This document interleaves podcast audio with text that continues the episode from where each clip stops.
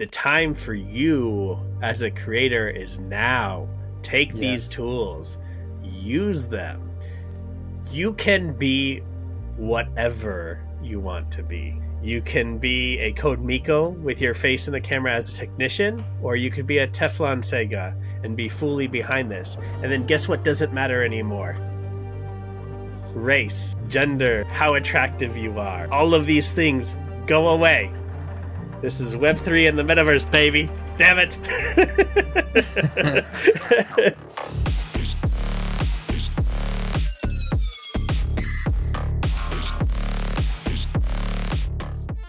Imagine having the power to create your own virtual self, a digital avatar that can represent you in the metaverse.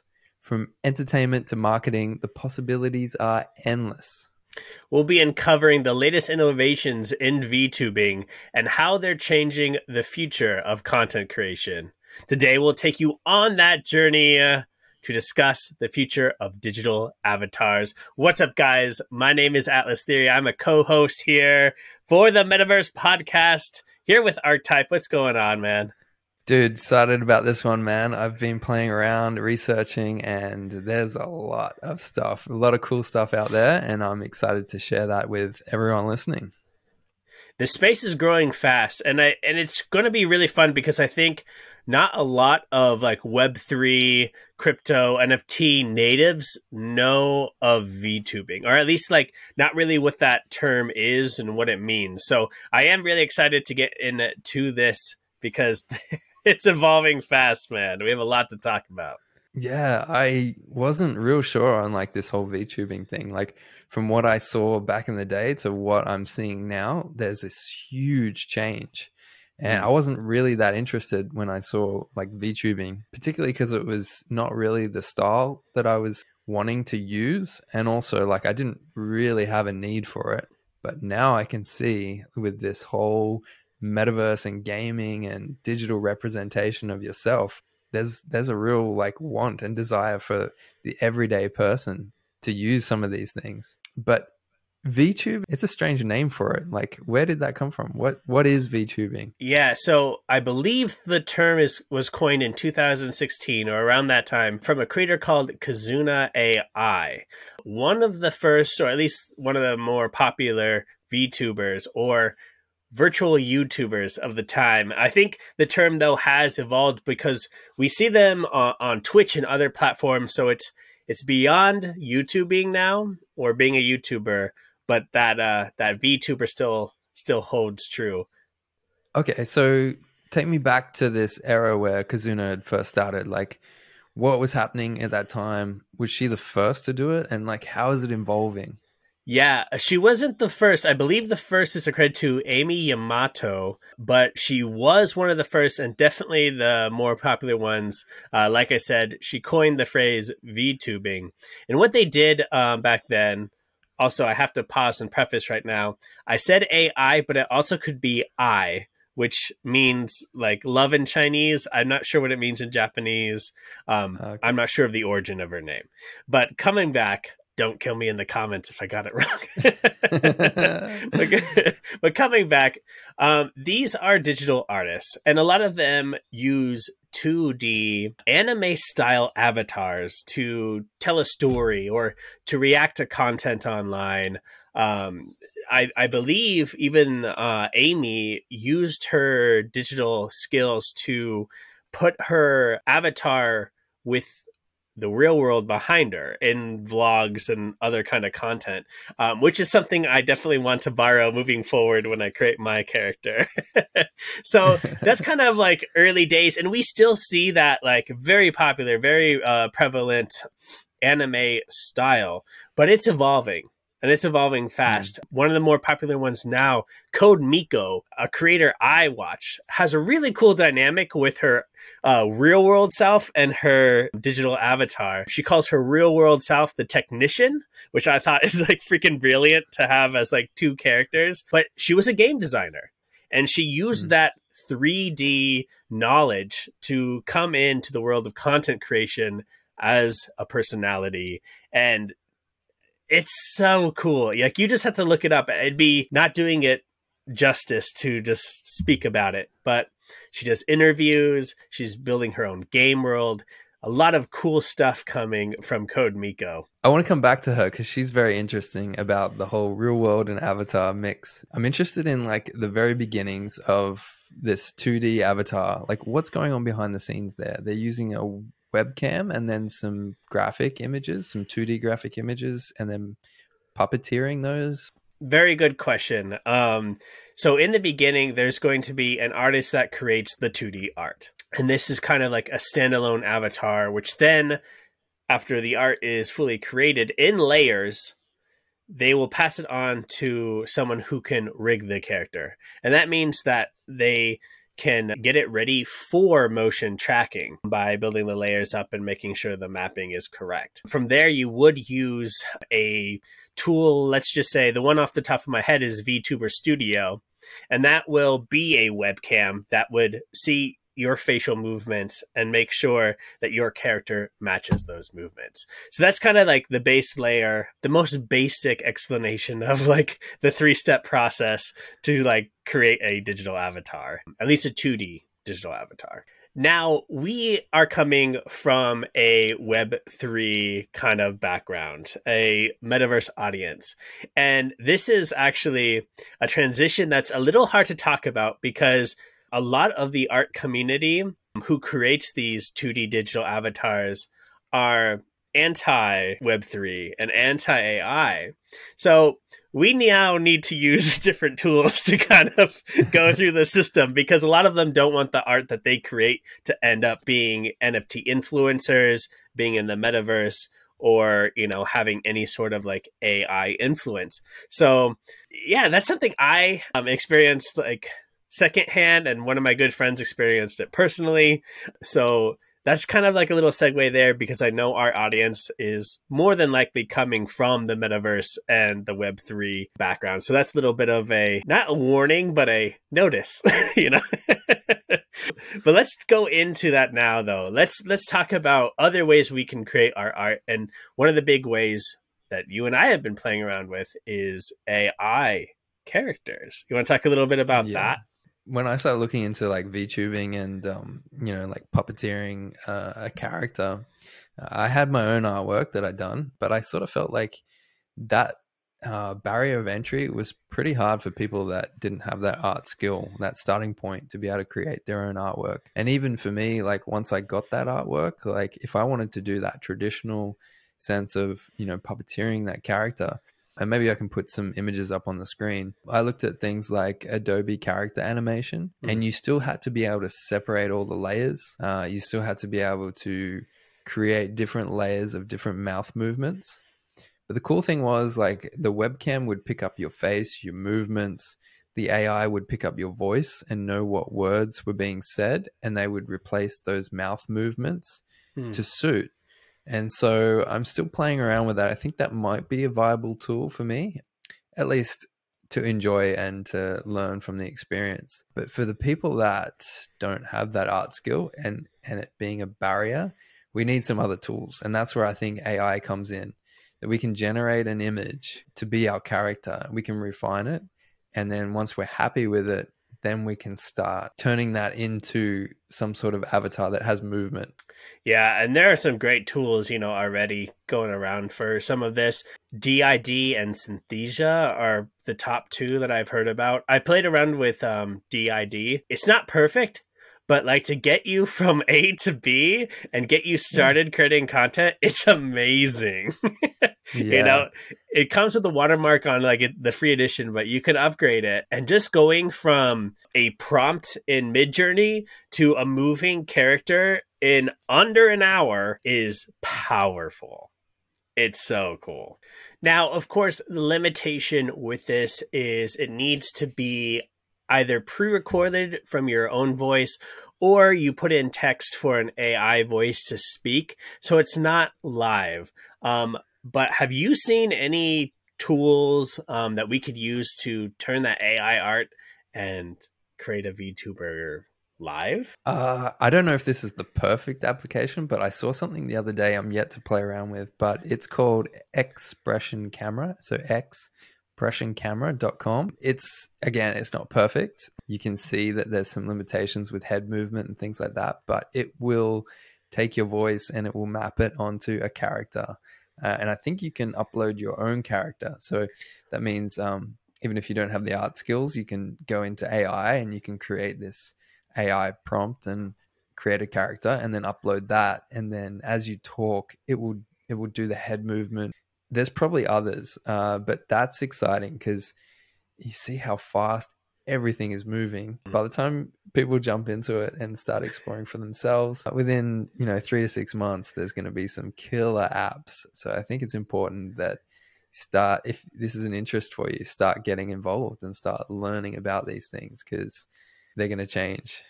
They are going to change, and like you said, they're going to change fast. But that's so exciting because we're at the beginning and we're already able to do so much. Now, some of the viewers and listeners might be saying, "Well, that's cool. You talked about 2D, but you were just talking about Code Miko and 3D. Yeah. Um, what are like some of the things that we can do to get a 3D character? And let's start since we were just talking about AI.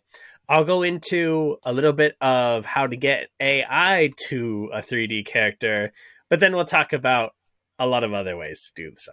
Yeah. So Cool. I actually just learned about this today, dude. like I was on YouTube and um, I saw a video on how to take a um, character made from AI and bring it into like a 3D model. So I watched this girl do it in like under an hour. So what she did was she started in stable diffusion and she went ahead, did a few prompts, got a character that looked like her. Now the trick is that she actually took and used as reference material a picture of her facing straight, a, a profile, and an angled shot. So she took these three shots and brought them into different programs. One of the first, I believe, was Blender. And she had a plugin that was uh, in her description. We'll put the link to this video actually in the description and show notes. But basically, without going into too much of the technical, she was able to match each of those angles to create a full on mesh um, and model of her character. And then she used that and brought it into MetaHuman and completed the rest through Unreal Engine there. So it was a very like it seemed like a very fast process. They the um, plugin she did was a uh, mesh that actually just snaps using AI to an AI face. so like Mhm. she clicked like one button and it was like boom meshed. Yeah, and it's Yeah. like what? it's like this is so fast. Like I might do this tomorrow. so some crazy stuff coming out now. Yeah, I actually played around with that, which is cool because Blender is free. It's a really crazy program. Uh, when you first turn it on, it looks a little bit intimidating. Lots of buttons, lots of things there. But I don't have a lot of experience with Blender. I use other 3D programs. So every time you jump into a new 3D program, it's going to look different. It's going to be a little bit intimidating. But um, I just watched a YouTube tutorial and I literally like paused it every couple of seconds and I did the clicks that the guy was talking about doing and it's definitely doable like if you can click your mouse and you can follow instructions it doesn't matter if you don't have the 3d skills you'll be able to do it and then bring that into metahuman metahuman as well is free so all these tools they're free. There's so many youtube tutorials out there that you can watch. Like this is possible for everybody. It's it's true. And uh, ask me how much it would be if you just hired a digital artist. how much? How much are we talking for a digital Like, artist? Like what she created, five hundred plus dollars. Like it's yeah it's so crazy that how fast these like AI innovations and these 3D innovations and free programs everywhere. It's going to be crazy. So once you've got this 3D uh, character to actually animate that, there is an app from Unreal called uh, Live Link Face, and it's just an app on your phone. So you can literally like sit your phone there, and it will map your face, and in live like real time, it will change your avatar and have the mouth movements and the face movements and things like that. We've seen that before with like a headset, and it's got like this arm out and then people put that phone like in front of their face and that's Mm. that's what they're using and then they can move around and do all that sort of movement is that something that miko is using Uh, she is not. I believe she spent over thirteen thousand dollars on an Xsens full suit. She definitely has the higher end stuff, but exactly. I mean, to to our point, that's a program that you can use without spending over ten grand. That can get you Hmm. motion tracking and get you get you going. You know, and I think that that's just going to only improve. You know, the technology in those apps. We're not going to need to spend this money on motion tracking. I even saw full body motion tracking in an app like the other day. So it's already being worked on. Yeah, I saw a uh, exercise app that you sit the phone like far enough away that it will see your whole body and it will track all the points on your body. So you see yourself on the screen and then it picks up little dots where it's actually hinging and moving and it will track you and then it will create like this exercise program where you've got to try and like move and hit the targets. So like these uh, full body suits, you're saying like thirteen, fourteen thousand dollars. You're saying that we won't need those anymore. I, I don't believe so. I think the technology is going to get good enough here in a few years or over the span of a few years where it'll be good enough to create and not bother the viewer by seeing the animation. It is how I should put it. I think there will always be like professional grade you know that might be Yeah. slightly better but you know Yeah. just like just like cameras like i could spend you know $900 on a very nice clear camera and if i know how to use the lighting to my advantage and this and that i'm gonna it's gonna be so close to like a 20 grand camera it's like yeah. you know And for like, our I'll spend the average listener, Yeah, yeah. Exactly For our average listener that wants to dive into this, don't be put off by a thirteen thousand dollar price tag because you can jump in and and do all this stuff without actually having to spend that. Get right, wet. exactly and Yeah. know what's going to grow your audience your story and how you present your Yes. content It's yeah all about storytelling. Hey, I've even seen like on the Quest that Mm. they have these outward facing cameras, but they also have some like facing down and also inside the eye set area. So it can track like your eye movement, like whether your eyes are open or closed, squinting, looking left, looking right. And then they have the the cameras that are facing down that is actually getting the expression on your mouth. That is interesting because it's taking it from something that is a webcam to moving it eventually to where we're going to be displaying these things and, and visually seeing other people with these characters, which is virtual reality. And so, if you're going to want to do all this um, animation and, and tracking and things like that, but then you also need to be inside a video game, I think headsets need to adapt this uh, technology to map faces. And I think that that's really interesting what Meta is doing there because that's going to be important for live tracking when you're actually playing a character inside a game. Definitely agree. Yeah, that's really interesting stuff. And again, like instead of just VR, you're now getting motion tracking, so it's like already becoming less than the big price tag. It's like a medium price tag right now. But yeah, we're getting there. So I think Code Miko is interesting because once you have this character, I guess you have the choice of being completely anonymous Hmm. or documenting your experience as the technician and showing the other side of it as well. Uh, and I guess like if you've got multiple characters, you could choose between which ones you want to be anonymous for and which ones you want to highlight. But um, what she does is really interesting. What have you Hmm. seen there?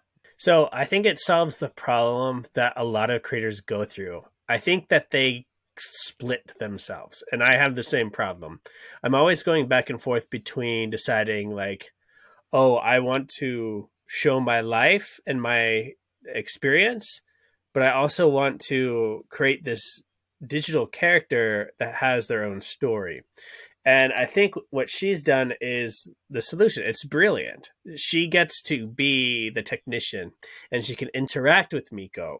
But Miko also has, you know, a whole world that she exists in. It's so powerful. And I think even Xanadu, who has the character Blue, his first Yeah. video was also had a like mini cam of his real self while he was motion capturing. And that Hmm. just kind of attaches you to the character even more. So I think that did really well when maybe we wouldn't have attached as much if we didn't see a person behind it creating that content. So I guess uh, an example of someone who is anonymous that's doing this sort of thing is uh, Teflon Sega, who's a music artist, and he's completely anonymous. Hmm. Yeah, Teflon is a great case because they are a music artist, uh, but they do it through this digital character. And so far, I don't believe they've ever shown their face.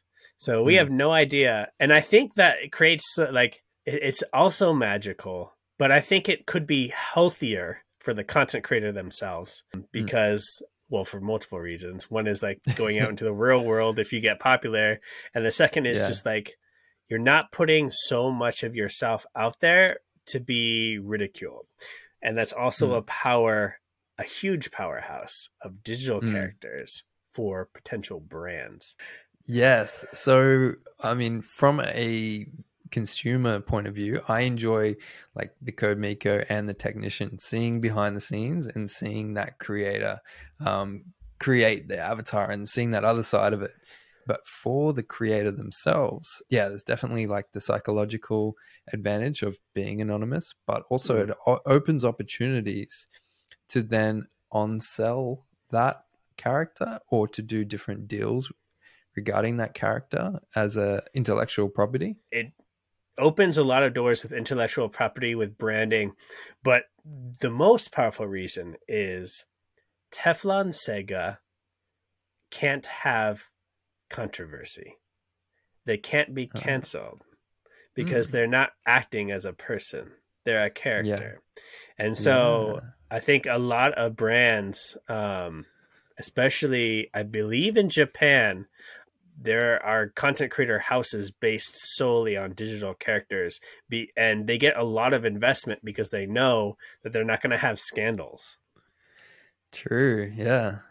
So, does that mean like eventually, if not now, we could have perhaps a character that is completely AI? i think so um do you mean controlled by an ai at its core or do you mean Yeah, like you know, you've got that robot that's like you know just a, a from here up, and it, you can talk to it and it'll answer you and give facial expressions. Or we've got like Chat GPT. Right You can have conversations with these AI bots. Like, would it be possible that AI could control these things? Like, you could have uh, conversations with this digital character, or you could sort of give it some baseline of, say, you're a music artist and these are the things that you like. And so you could control conversation and content off that and see how it reacts and see how it creates from there. I think for a long while we'll need the human composer, as they call it, Mm. to to help out. But I think eventually, or even now, we don't know where Chat GPT is going. We have what they've released to us, but I don't know what they actually have. So, like, Hmm. they could have AI and program it, like you said, act as a content creator and create three pieces of content on Monday, Wednesday, and Friday, and it'll automatically put those time codes in its system and create that content and post it for those times. I think I think that's kind of here. Like I think they could do Whoa. that. Yeah. That's crazy. Because like you mash all these technologies. Uh, you've got AI that can create music, AI that can create text and talk. Eventually, AI that will create like 3D models of things, characters. They can create storyline and plot and all those script and everything. There's gonna be something that just mashes all those together. And with a couple of clicks, you've got a movie that's fully produced with Mhm. characters and everything moving around and content will just be endless it will be. It will be. It was actually funny, kind of thinking of the opposite side of this. Hmm. I was watching a video, and it was this Hollywood writer heavily criticizing the creativity of an AI generated log line, which is, you know, a, a brief, brief, brief summary of what the movie is about and how Hmm. uncreative it was. And I was just like, but dude, this is the beginning. like, how are you like not freaking out that like Yeah. that wrote at least something that was a log line? Doesn't matter like how great it was, it wrote a log line, and that's the point. Yeah.